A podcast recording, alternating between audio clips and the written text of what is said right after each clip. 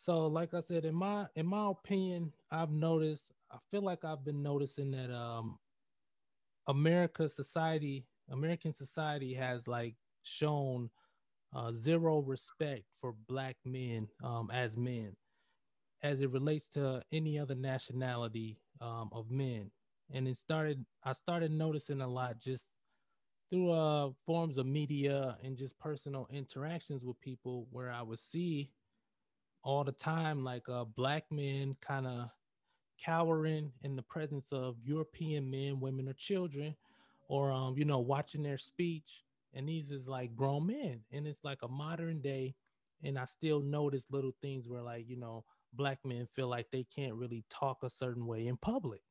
And it's kind of weird because I don't really notice it in any other type of men.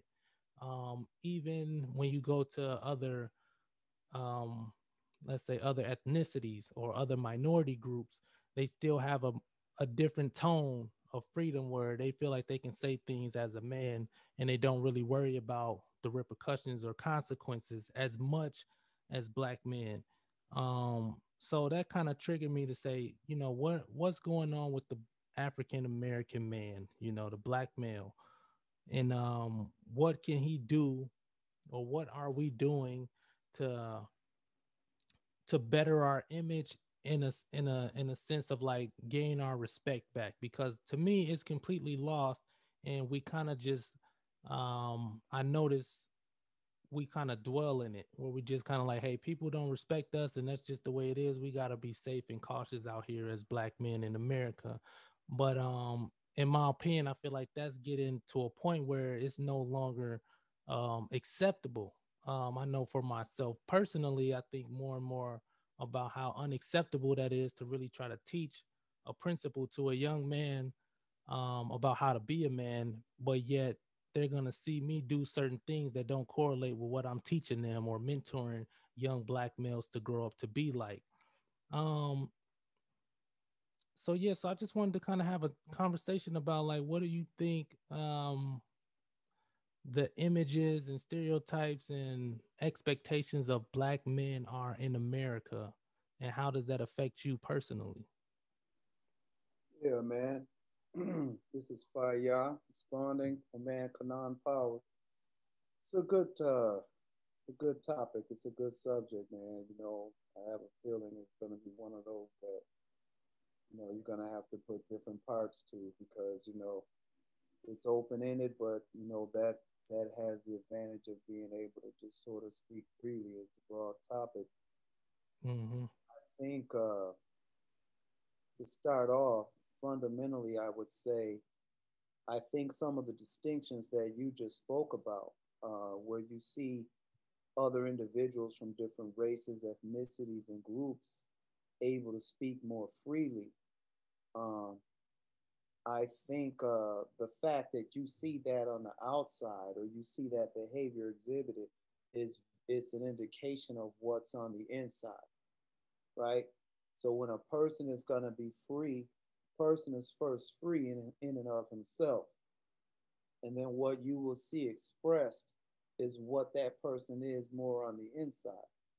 And I think what that what that means to me is we we as black men in this especially in this country have been raised to uh, we've been raised in sort of an arrested development.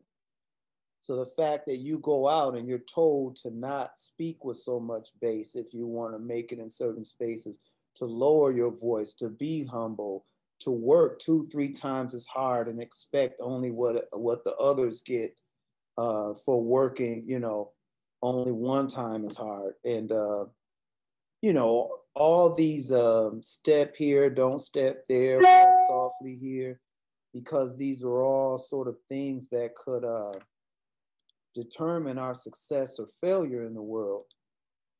Um, I think that that's an that's an indicator of us being raised in an arrested sort of mentality to where we're not truly free on the inside, right? Whereas other races of men who have not been raised with sort of those mental barriers and constant checks and balances, they they just they're more free and so they express themselves accordingly and i think one of the things that we as black men in this country we face we face a legacy of internal checks and balances some of those things historically were necessary for our survival and well-being we had to learn to not be too ambitious about starting businesses about speaking our mind in public about taking the time to talk and gather together and socialize because these things at one point were uh, strictly against the law. Now they're against the law sort of ad hoc. The police will come and break up a group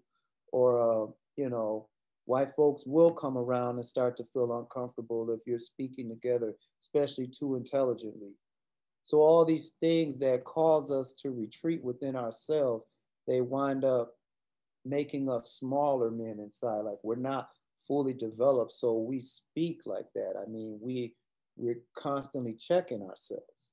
So the first step, I mean, to me, I mean, if the goal is not to be like Mexicans or white men or Asian men, whatever, they are the form of expression of themselves given their own uh, realities of freedom.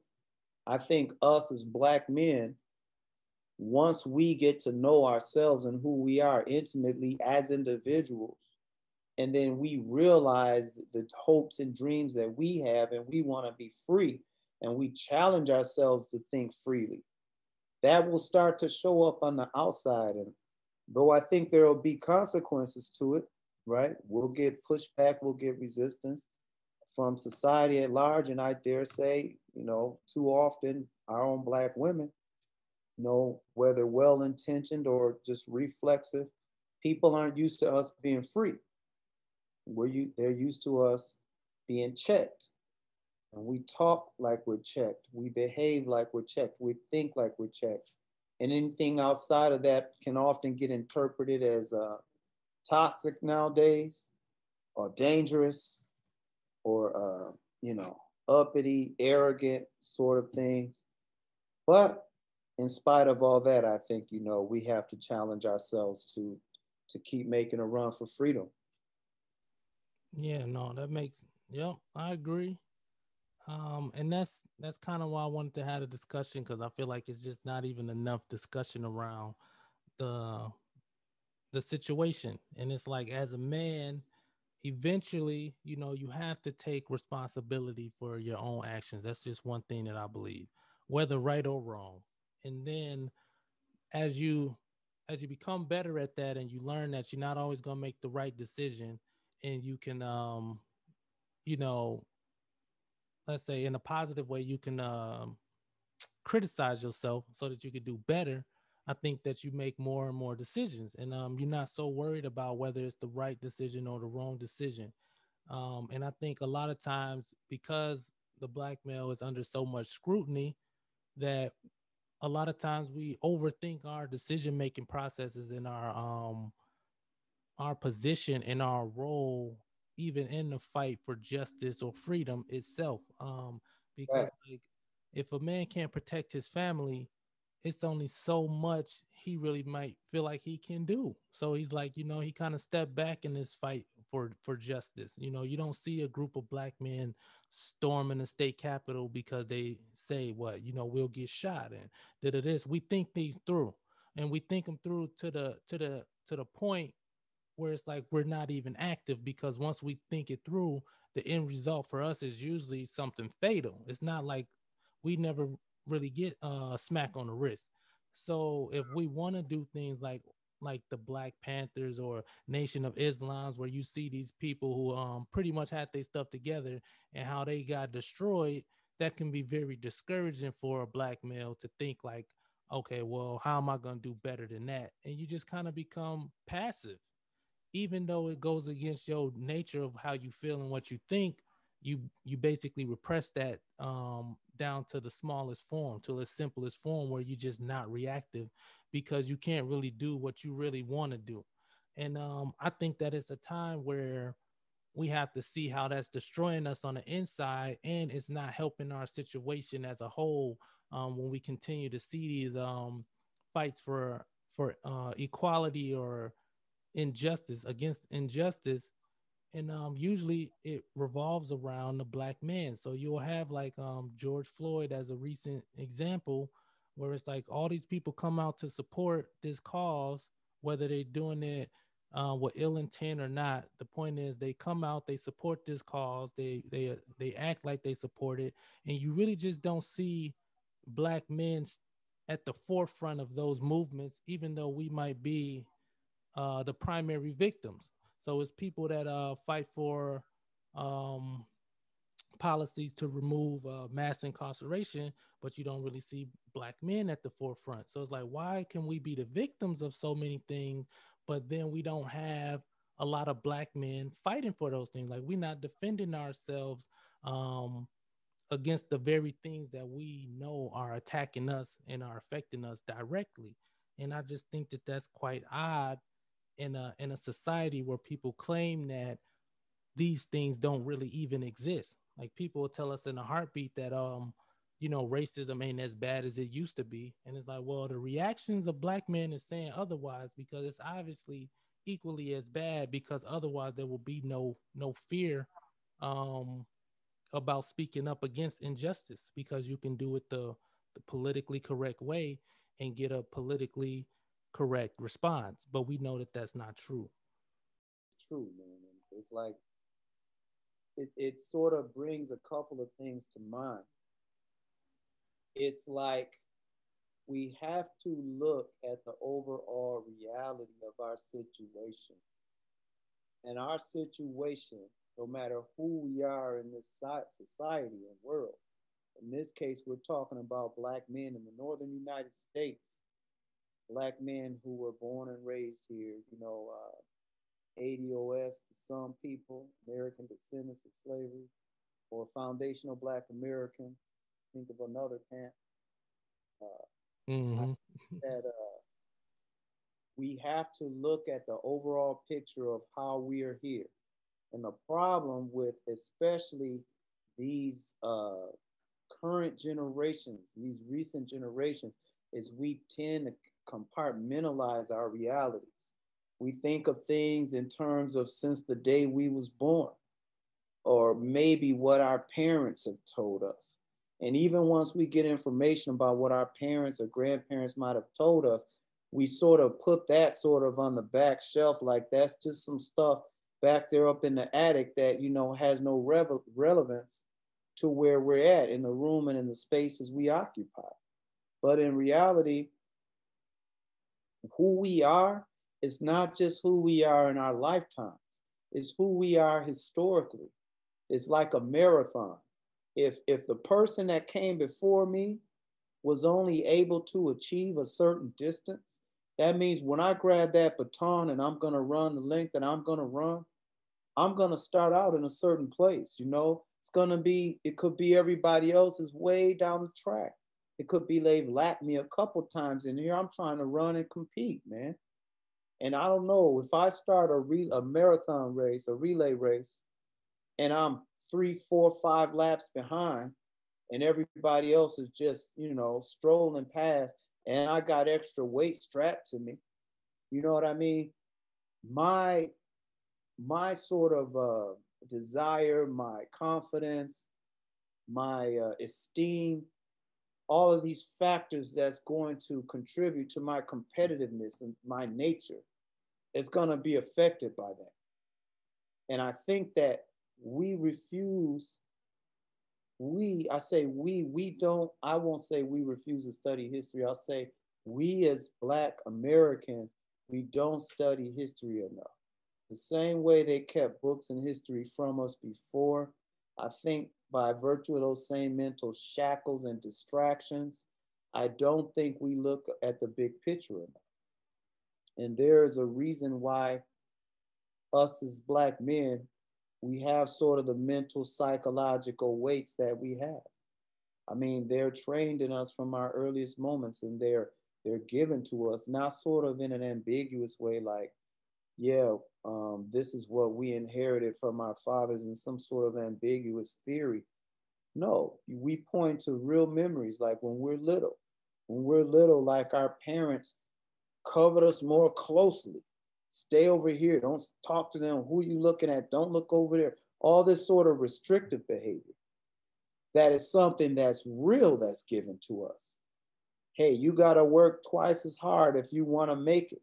Hey, if you get stopped by the cops, don't look at, don't say nothing. You sit there, you just answer like this, you know. These are very real behaviors that are taught. They're concrete things, right? They're not just some sort of spirit we, we have to prove that we have gotten from our forefathers. No, you can track many of these indicators. And what happens is we grow up within those harnesses and within those boundaries and we we impose them because we internalize and we learn them and then they become part of who we are as a method of living and surviving. And so they're they're there. And then when we find ourselves in situations, we tend to think, okay, if I do speak out, it's kamikaze time, right? Because I'm supposed to deal with this in a very passive way. I'm supposed to study these people and not offend them and know how they work and turn it into a joke and escape over here, and all these tactics we have to live and defend ourselves as Black men. Well, we know that when we say, that's enough, I ain't taking no more, I'm making a stand. In our mind, that equals kamikaze. That equals it's the end, this is it, it's going down, all or nothing. That's why we're so reluctant to sort of go there and make a stand, whereas other groups, since they're not raised with that uh, mentality, and oftentimes the reality doesn't impose such strict, severe consequences on them, right? They're able to sort of make those stands and everything. Mm-hmm. Yeah, it makes that makes perfect sense. Um, and again, that's why I think it's time to have these conversations because I'm starting to feel more and more like you know we have to um, we have to unify in some way, shape, or form, even if it's just a small group of like-minded people, and not necessarily to to form some kind of organization or group where we trying to protest against uh, uh, the American government or anything, even if it's just to talk and um, you know repair damages within ourselves. Um, I think it's important that that black men start taking that serious, being that we can we usually are the target for a lot of other people's uh, animosities, hatreds, and rage. And you could look at it a lot of different ways. Like some people can just say, "Hey, somewhere down the line, you know, black males have have screwed something up, and regardless of why, um, you know, how long are they going to use the reasons why as an excuse or a reason to justify their current actions or lack thereof. So when we do talk about um, black males' aggression towards each other, where a black male might be very eager to physically assault or attack another black male, but they won't be so eager to do that with um, a group outside of outside of the black males. We can we can psychologically say, oh, these are the reasons why.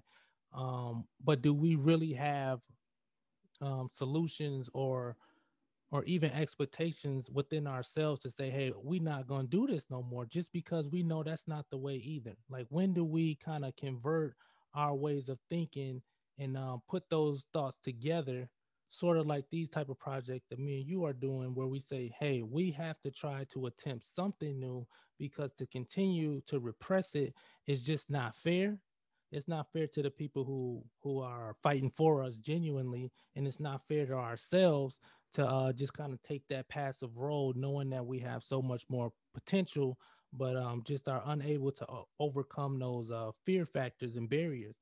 So I was just going to think about some of the some of the mentalities that I come across from black males, and I'll just kind of say what I think and what I've noticed about them and how at the end of the day it's kind of the same end result regardless to what type of black male that I encounter. So like if I encountered um, the black military man, you know, who justifies fighting for his oppressor and does so, you know, with pride, like They proud about being in the military. I'm a black military man, and and I fought hand in hand with with the fellow man or whoever. At the same time, you fighting for a country that you know the history of and you know have oppressed you, but you do that with pride. And in addition to that, I don't see a lot of black military men coming to the black communities um, doing summer boot camps with, with young men to teach them the benefits of even um, not necessarily joining the mil- military, but um, implementing those principles of discipline. It's like, okay, you can be a black military male, but why aren't you even giving that back to the black community to say, hey, I'm going to give these young men something that I've learned from um, from the military, not necessarily a secret or something that you can't that you can't teach, but just basic um, principles. You don't see the Army National Guard um, coming to the black community or black men that have served come to the black community to give something positive. They'll just kind of say, hey, they served and they proud of serving, but they don't do anything when it comes to fighting against oppression. And then you have like, um, you know, you have the black male convict who may have been arrested and feel like he don't have nothing to contribute to society because he's constantly begging for forgiveness from everybody for for whatever he was convicted of whether right or wrong whether even if it's unjustified. You know you'll see a man who has a criminal history and it takes away from him where he feel like hey i can't say certain things i can't get certain jobs and they just kind of take a, a passive role where they kind of just accept um, where they are in life. And then you have the alternative you know the good guy who who always followed the rules and never been arrested and and he does so with the with the idea that all the other black men just need to get their minds right. But at the same time that type of mentality like there's no group that comes back to the black community and give as a group to say hey this is how you survive um, as black men in america. They usually marry off to some other group and kind of leave the black community behind. And these are just different type of males like i said that i've encountered. And then um, you got the wise black man who basically says, you know, everybody else kind of kind of stupid and blind because they don't know what he know, but there's no collective effort or assertive effort from multiple wise black men that constantly go to their communities to try to help or empower their people. Um, but more so, it seems like you know, criticism or condemning to say, hey, you don't know what I know, and you need to read more, brother, brother, this, brother, brother, that. And it's like, okay, you reach out to them, and at the end of the day, they're not really doing anything to make a, a bigger impact. Um, then you have the kumbaya type of black man who just don't see color and everything is all good in his mind, um, where he's not he's not acknowledging the the traumas and things that happen to black men because maybe they have just chosen to ignore it or they have moved on because they might have got a, a, little piece of the American pie or whatever. You know, and I can go on about just different types of black men I encounter, but I've noticed that at the end of the day, there's no collectiveness amongst any of those particular groups of people, even um, even with their peers. So if we can say we're all kind of different types of black men, that may be true, but even those different types of black men don't seem to have a sense of togetherness that is that is uh, solidly black, if that makes sense. And I think that that's becoming um, just basically something that I've noticed, and I, I can't say that it kind of bothers me to an extent because I'm like, this doesn't, it's not making sense to me in my head where I'm like, okay, I know why, but it has to be at some point we have to acknowledge that we are not doing um, as much as we can do and as much as we should be doing in this fight towards injustice and inequality and whatnot. Facts, man. Facts. Uh, well said. Uh, while you were talking, and I'll just sort of, you know, I'll I'll sort of uh, shadow what you're saying this time. Um, I think that uh, well, one some one thing you said earlier, what it brought to mind was when we diagnose, when we when we talk about the reasons and the forces that act that act upon us that sort of cause our condition. One thing I notice is we're we black men are the only of the only, essentially the only segment of society that is not allowed to talk about hostile forces that act upon us. And what do I mean? When we say um, these are the forces that are acting upon us, often what we get is okay, okay, well, when you gonna stop with the excuses? Yeah, the white man, yeah, the white man. At some point, it's not the white man, at some point, it's you. Now, I understand the the you know the necessity, the need for self-accountability. That's very real. However, no other group is told to exclusively focus on self-accountability without noting, without seeing, without calling out the hostility that they face on, especially if it's on an ongoing basis. Case in point, Eurocentric Jewish people, right? And no shade against them, but they're allowed to talk about, right, what happened in Germany, right? They're allowed to talk mm-hmm. about people throwing rocks and bottles and Molotov cocktails or, or whatever they're they feel is a threat to them, right? And they're allowed to talk about it, rehash it, talk about it, even if it's something from 1944, right? But there's never sort of this collab collective voice to shout them down and say, you're not allowed to talk about that. And uh, again, no shade at them, but I would say using that template against with us black men, if we want to talk about slavery, we want to talk about uh, black codes, segregation, prison industrial complex, right? School to prison pipeline, uh, you know, police violence. When we when we want to talk about these things, we run the risk of getting accused of scapegoating or coming up with excuses. So we will often tend to neglect the very real factors that's that's caused that's causing us problems and shaping our young men. As part of our uh, solution and restorative process we're we you know we're expected to exclude a whole plethora of factors. And, and that's not very realistic. I mean part of diagnosing a problem right if you go to the doctor and you say doc uh you know i I'm coughing like I got this pain in my throat. I've been coughing. And they say, well, what, what, what's going on in your life? And you say, well, these people keep blowing smoke in my face every day. I'm, I'm in a house that's full of people that smoke. They blow the smoke in my face. Um, I don't got good food to eat. You know what I mean? They come and kick my ass once a week. And then is the doctor likely to say, you know what? I understand that, but you know what? Let's not make excuses. Let's focus on what you can do for your health. And you say, okay, I'm with it. The doctor said, well, you know, you might want to take this medicine and start taking this food. You like, cool. You go back home to the same situation. I guarantee you, when you go back to the doctor, you're going to have some of the same results. Why? Because you're leaving out a whole important piece of the diagnosis. It's not that you exclude the self help, it's that you have to be honest about the entire assessment so that you can correctly deal with it. So right. that any responsible doctor in that case would say, yes, get fresh air, walk, change your diet, do something about that smoke.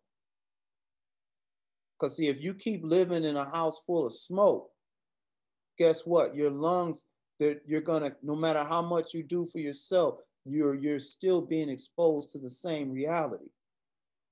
Right. So you part of the diagnosis is acknowledging everything. Right, right. Uh as black men, that's part of what we have to do. And we gotta be free to do that.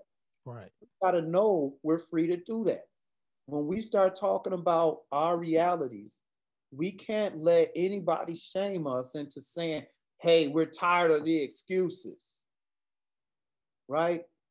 If you if you uh I know we we did a uh we did a podcast a while back that we talked about. I think I brought up an example of planting a plant in rotten soil. Yeah, I remember that. We're often told, hey, leave the past in the past, but hey, that's the soil. That's the soil. We got to deal with it. We got to face it. We got to see how did it contribute to our current situation? Not so we can keep falling, but so that we can rise. You know what I'm saying? Right. Yeah. No, exactly. And Real, one that, other thing you said, brother. Okay, go ahead. I'll get no, to go ahead. Go ahead. Go ahead. That, uh, I wanted to say that. Um, oh, the other thing you said about, and I, I like that analogy about the about different sorts of black men, military, prison minded, uh, good, law abiding, the wise or the or the uh, educated, or then you have the woke brother, the kumbaya brother. Okay, this, and I would suggest to you that these are not authentic, free black men. I would suggest these are roles that people find to play that allows them to survive. For example, we're in a hostile world. Okay, we are in a hostile world that will see us dead or will see us arrested mentally, spiritually, financially, soulfully, any dimension of our being, they attempt to murder or to arrest. Right? Some say it's intentional, the yays have it. Some say it's just a product of a machine, of a system, accident, right? Whatever. We're in a, in a reality that tends to our destruction. Now, within the context of that reality, right, we can become a convict, right? We we struggle and we survive. We're we're decadent. We're dysfunctional. Click. They put the cuffs on us. Now we're in and out of the system. We're trying to survive, right? We're a convict, but yo, you got to be hard in that. You know what I mean? Survive, or you know, you play by the rules. You be good. You be good, nigga. Hoping you don't get punished. Mm-hmm. I don't want no smoke, master. I'ma just go to school. I don't want no smoke, master. I'm gonna play by the rules you set forth. I ain't even gonna put that on, on education, you know. I'll put that more on the kumbaya, brother. right, right. I'm gonna do what you I don't want no smoke. I'm not gonna be causing no problems. A survival mechanism. I'm gonna play by the rules. I'm gonna roll the dice. I'm gonna go the number of squares you tell me. Whether or not you're looking, I'm gonna walk. I'm gonna I'm gonna straight and narrow, right? The good law abiding brother. Okay, survival mechanism. Even the wise and the woke brother, when you study these brothers on closer inspection, what you find out of all these categories are black men trying to find safe havens within a largely aggressive society and world so that the woke brother can be safely behind a keyboard and sort of preach down to other people and then just look at statues of Egypt all day. Mm-hmm. and say, you know, look, they did this, they got black skin, you know, back in, you know, Timbuktu, which, you know, again, I'm not knocking being woke, I'm not knocking sort of anything. Oh, I recognize definitely. these self-preservation spaces because we learn what happens to true revolutionaries, you know? people that not are not only sort of uh, quasi-informational revolutionaries, but actual revolutionaries. It's a hard way to go, man, and it's it's the warrior's role. You know, when a warrior, you know, often ends up, you know, like our brother Malcolm and Martin. And I, you know, I wanted to say, and just really to finish that, us as black men, a being free free to talk about the circumstances that confront us shamelessly, not as if we're looking for excuses, but as we are diagnosing properly so that we can find solutions. And once we start to find solutions, it doesn't mean the diagnosis stops. You maintain, you keep maintenance on things. We keep learning our past. We keep discovering how it applies to our present and our future. And those of us who are able to do this it's not our concern that Black men, by and large, are woke. It's not Kanan's responsibility. It's not Fayyad's responsibility to know that black men, by and large, are coming out of sort of these other safe spaces, these survival modes, and just getting by, and that they be on our team, right? What we do as men is we are men regardless of the environment because it's who we are on the inside. And as we show that on the outside, what do we do? We raise a standard. We raise a standard because we do it anyway. So eventually, right, other men's gonna see that, be like, yo, damn, yo, I never thought about it that way. Hey man, look, I'm a real man. I'm not intimidated, right? That fire started this or uh Kanan has started this and they doing their thing. You know, let can I here's I here's what I got to contribute, right? right? Yeah. And uh and then you know, so that grows. So even at the end of the day, if it's only 10 of us out of 10,000, it don't matter, man. That's the standard. You know what I'm saying? And and that's where it is. I mean, like you we can't realistically uh lament over you know everybody that sort of don't make it or is blind or decides to you know take a consciousness vaccine right exactly. know, or just check out. We can't really be you know that's not the end game because you know that's a defeating before we even start because we know everybody ain't gonna make it man. right and exactly and, and and i don't see no group that got everybody on board even successful ones. So i'm like you know or it, even charged with that responsibility. Exactly. So and i think that's a that's a good way to put it those are definitely um roles those are roles of different uh black men trying to find a safety net or safe haven where they can um at least feel some sense of um, manhood or whatever it is they're trying to accomplish, or even just safety. And you're absolutely right, because that's what it appears to be. Where, like I said, I see all these different type, uh, you know, black men, and I'm just like, you know, I'll I'll throw something out there, and just thinking that it's all good, and I get these reactions where I personally just feel like that don't correlate with what you're trying to present. Like you're trying to present that you that you don't mind um, basically being man enough to say that what you say is valid in a lot of ways.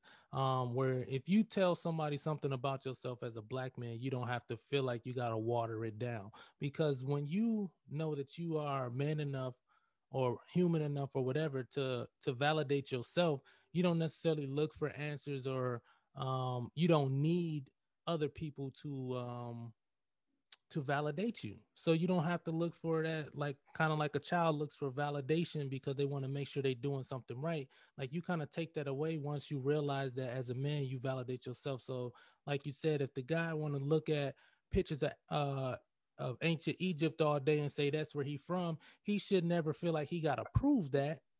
Right. If he feel like that's where he from and you ask him, "Hey man, where you from?" he should be like, "I'm Egyptian." and he should say it with a straight face and a confident body where you feel like, oh, uh, all right, because then you're gonna respect him as a man. But if he like, oh yeah, um, well, I read in the book that me and my people, we all come from. It's like, whoa, hold up, I'm asking you about you. I'm not asking you about all people or all men.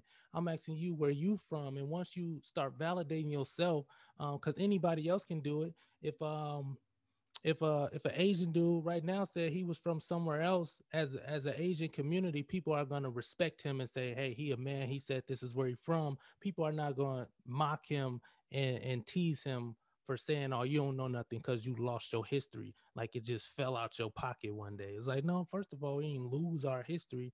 The history ain't necessarily lost as much as people want to say it is. It's just so much, um, you know, people haven't told us certain things, but we find them out. But like I say, um, what I'm really getting at is basically we have to start validating ourselves and being comfortable with that. And I think it will help us grow out of those roles to feel like we need other people to validate us um, in these so-called little groups, like I say, the kumbayas and the militaries and the different type of roles that uh, black men seem to play.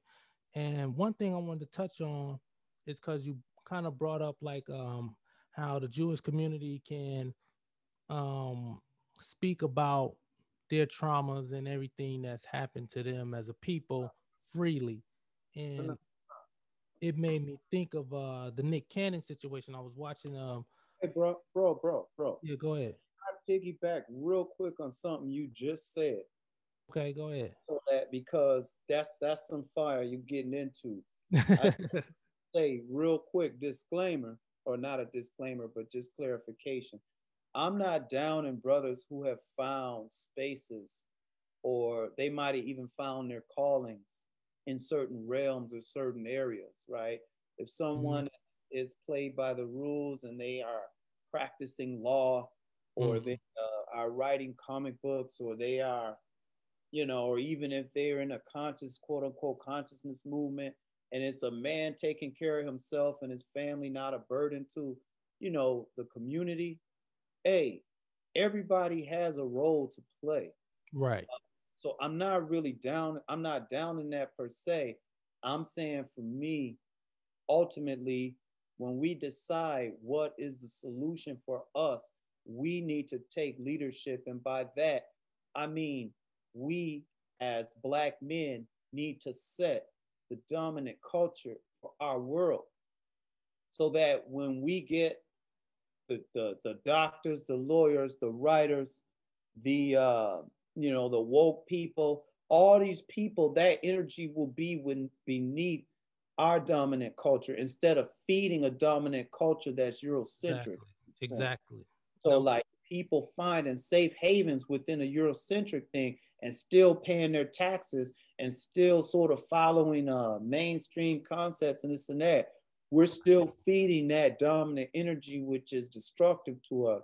I think once we take dominant precedence over our world and society, right, people that are not sort of the, the leaders, that are not sort of the revolutionaries, cool they'll have a role to play as long as they're loyal. And uh, it's people that's not cut out like that. It's people that's not built like they gonna get out front and take no arrows. I mean, that's just the truth. Exactly. So they find little places and they good at what they do. But and they waiting on they waiting on people like us to go ahead and, and, and bring a new purpose because that's ultimately what happens. The masses tend to follow the few whether that few be, you know, a few rich white folks, right, that don't have our best intentions, mm. or true truth. And uh, one other thing I just want to real quick, when you said, uh, I want to say, uh, oh yeah, no matter what people do, man, it's good. I just have to ask, does it have a practical role? Like, is it productive? So if I say I'm Egyptian, I would expect you, Kanan, to say, okay, you Egyptian? All right, what language is that? What is your history? What can you, I should be, you should be able to come to me and I can tell you about Egyptian history. What were the gods? What did the gods believe in? Did I practice as a part of my culture slavery? Or uh, what did we do to uh, bodies and or or cats? Were cats gods or in what instances and all these other things? If I'm going to claim something, then me as a man, I have to delve into that. I have to know to the same extent I'm going to know who I am. I can't just say Egyptian because I like the pyramids. And because it's, you know, it's a tight cartoon out where they're flying through the air or I know like it's aligned with the Orion belt or what have you. I can't just accept sort of the glory of something, the commercialization of something, and then not really know it if I'm going to claim it for myself. Otherwise, I'm perpetrating, right? So yeah, exactly. I would, I respect what every man would say it would do. I ultimately can't pass sentencing on him. But if he come to me and say, yo, I'm Egyptian, I'm a Moor, um, you know, Kemet. I'm a native. I'm actually native to the United States. I'm a Hebrew. No yeah. matter what he comes to me and says, I'm gonna be like, hey, all right, let, let's study that. How much do we know? What can you tell me? Right? Because truth is not uh, intimidated by, you know, closer inspection. Exactly. Anyway, man. I just wanted to before you got oh, that's definitely that's definitely true. That's um and I and I and I agree because even when some people say that they're American even, and I'm like, they don't even know what they saying. Like you, it's so many different avenues. But like you said, as a man, you should know all of those things. If you say you anything, even if you say you black, you should be able to back that up. So you're gonna tell me where the country of black is at. Point to it on the map, and then maybe I'll consider you saying that you are black. Otherwise, I will. So we can hold each other accountable by questioning and say, hey, we should be solid in what we say. But at the same time, it'll be like if you were traveling the world and you come across another man and his culture, you generally just respect his culture. You know, like if if somebody um introduce you or brings you into their house or you know um, invites you into their house, you don't just necessarily come in and criticize and say, "Oh, this is art." Well, where you get that from and who painted it? You just kind of respect the man's environment, and I think that's something that you see generally amongst men who are actual men. A man don't have a problem respecting another man's um beliefs like you don't have to criticize them because like you said if you if you want to have that debate we can have that debate but just as casual conversation uh, we should be able to have casual conversation without feeling like we have to debate each other necessarily um, to that extent. So I think it is going to be like um, an, a balance of what you're saying and what I'm saying, basically, which will, will, will get us to a yeah to a common ground where we just all right, I respect you. You know, like now we respect each other as men. We are going to be more comfortable coming around each other because we're not necessarily trying to prove something to each other, like, oh, I got to come with my stuff together. Because that's a good and a bad thing for us. It's good because it makes us um, step our game up when we in the presence of ourselves. And uh, we know that we need to raise the bar high because that's just how we do. Like people can call it cocky. They don't have to understand us like we understand us. So we know the difference between a black man just saying, "Hey, man, stay on top of your game." So that you can be successful versus a, a black man who's just trying to dish you or trying to mock you. You know, we know the right, difference. Right. Um, and so, when you're secure within yourself, see, if I come around you, I don't have to say, I don't have to feel intimidated or assaulted because I know where you're coming from. It's not a destructive place. Like you don't have destructive energy toward me. So right. no matter even when you say something that I may perceive as challenging, even if being some see some men that are not some that males that are not men, when they're in the presence of another intelligent, confident, strong black man, sometimes they don't know how to deal with that, and it will come out as sort of lashing and haterism and and all this stuff. Yeah. Why? Because they don't have it within themselves. But when a real man comes in that presence, he's like, yo, okay, this is inspirational. Right, exactly. That's some of the things I've been thinking about. Wow, this brother think different. He got some answers. Let right. me step my game up.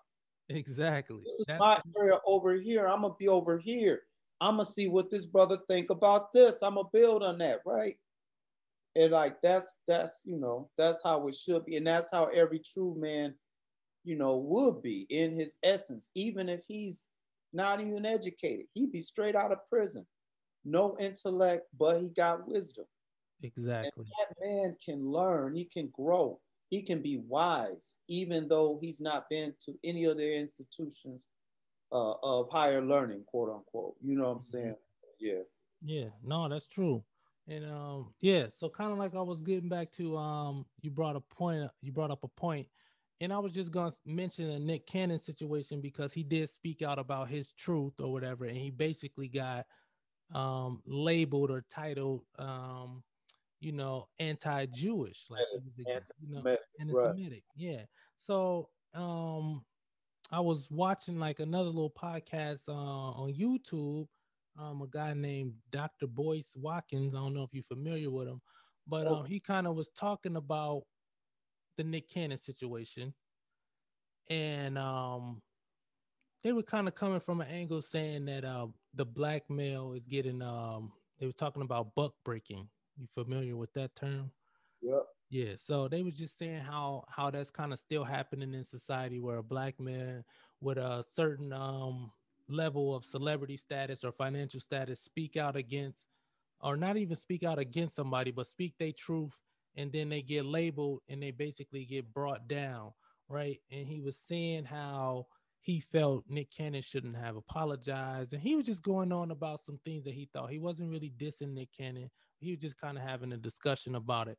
And um, it just made me start thinking about when those type of situations happen, I think that celebrities put themselves in such a bubble that um when they do face the reality of like white supremacy or whatever they're going up against, um, they put themselves in such a bubble against the the common man, the everyday man, that um they become more vulnerable than they think. And they'll speak out against these people. And then when those people take their money and their cash, they forced to apologize because they so caught up in their celebrity where they thought this was a good idea to act uh, pro-black or be a part of the struggle until somebody take food out your mouth. And now because you're not it's not really about the struggle you apologize and you're more willing to um to be buck broken per se because um you don't want to go back down with the common man or you haven't networked with the common man um to even build your support. So if you were to go against uh, your oppressor that you will have the support of the black community and i think a lot of times we see that even with celebrities is that people will say, "Oh, look what they did to Bill Cosby," or "Look what they did to R. Kelly." And I think a lot of times those celebrities don't realize how much damage they do to themselves by um, trying to speak on issues without really gaining the support of the common man. Like when you look at Malcolm X or Martin Luther King's, they weren't too they weren't too good to sit down and talk with with the common folk. Basically, you know what I mean? Like if you don't have no kind of connection with the people on ground level, you're not going to have any success at that higher level, which is why I, I feel like we don't see a lot of celebrities um, do a lot of pro black things is because I think they miss that uh, component when it comes to black men really sticking together. Like you can't even be too high on your horse to say, I'm gonna fight this fight by myself because I'm rich and powerful. Because the second you find out how not rich and powerful you are, you make us all quote unquote look bad because now you apologizing, begging, and pleading, but you was representing a strong black male two weeks ago.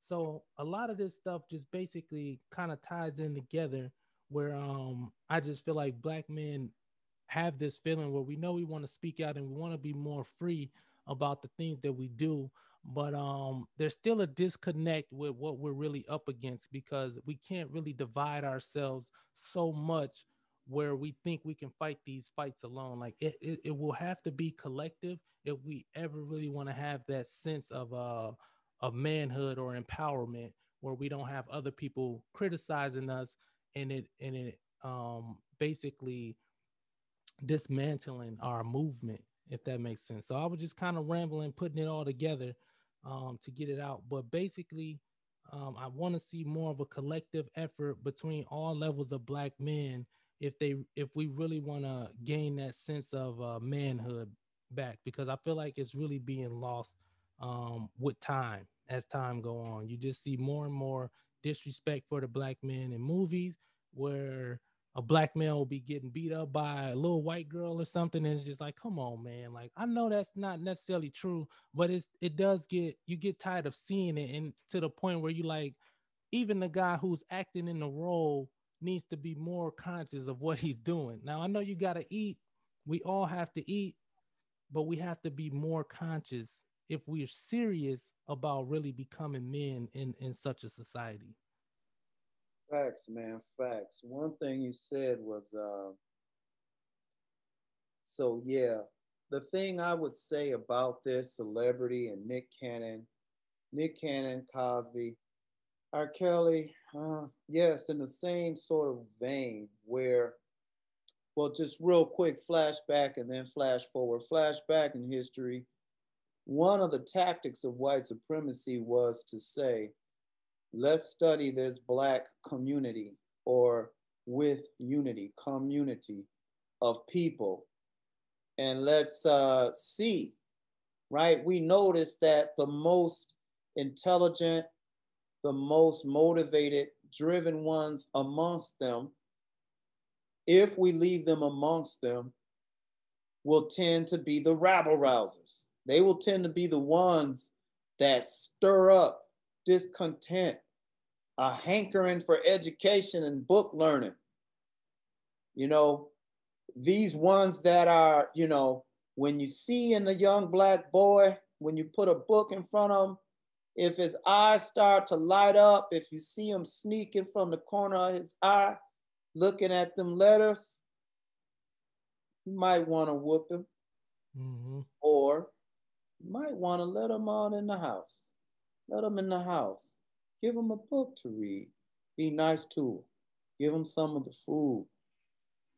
Ironically, reward him for wanting to read it. Mm-hmm. Tell him how special he is. Tell him how different he is than the rest of the niggers. And when we raise him like that, actually, what we can do is harness his talents. He might wind up inventing things that's going to make us money in the future. He might mm-hmm. wind up inventing things that we can benefit off of. We can learn him, and then what can what also would happen?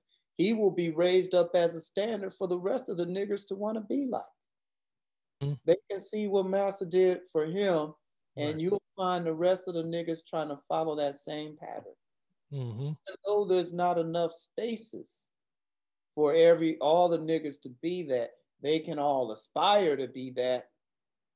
And we can use the one, two, or few that we pluck from amongst them and use them, and the rest of the niggas will live vicariously so the rest of the niggas will look at that one and say, look how we made it. And this sort of uh, notion of plucking the best and the brightest from the black community, I don't mean that there are not bright people and that there there's not uh, talent in the community and everything. I mean that the moment it starts to become expressed, right? the establishment and the system can then reward those individuals, i.e., pulling them out. Right now, they're living in a different place. They're getting a salary. They're getting big money. But what's the condition of that? They they plucking them from the community. Now, whether they're acting or singing or hosting shows and everything like this, they're doing that for mainstream. So it's still sort of the same ploy and and and the thing is you get black folks who otherwise would be talented who could be really part of movements with within our people when we had to live together now that we have the option of going mainstream a lot of the talent gets recruited to mainstream and what? They get dependent on mainstream. They get well fed. By the time they build a life get a house build a family have a standard of living and and I imagine the, the white folks are so nice to them in those circles, especially when they're used to being abused and spat upon. Man, when they find themselves in a place where they're in the highest echelons of ecstasy with white folks, that's a real hard psychological reality to fall from. So you establish, and God forbid they got a couple wild parties or videos of them under their belt. You know who knows? Right. Nowadays, all they need is a few people to come forward with an accusation. Yeah. Uh, oh, he gave me a Benadryl and he groped the breast. Yep. 10 years? Really? Mm-hmm.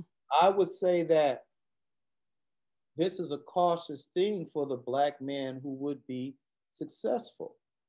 When you have your talents and you invest them in mainstream, yeah, there's a reward system, but it's a sticks and a carrot system. So you you can get that bag, but if you you got to know when you take that bag, when you sign a contract with the devil, once you step out of line or violate the fine print, guess what? You that's your soul, bro. That's your ass. Yeah. hit you with a stick. and uh, Nick Cannon, I think the whole buck breaking thing, hey, it's true. I don't know how much of a see Nick Cannon. You're right. He had a platform, and just the fact of him speaking that message was powerful. Not that he mm-hmm. acted per se, like uh, if he was like that quintessential buck per se. He was intelligent, interviewed people. A lot of those things that were perceived as threatening. Even once he identified himself as a as a Hebrew, I would imagine that he did studies and he's got historical evidence and trails to back that up. Respect. Right, right. But when he calculated that I'm gonna put that out here, see a warrior, mm-hmm. when warrior put it out there, he says, This is it. This yep. kamikaze right here, this is all or nothing.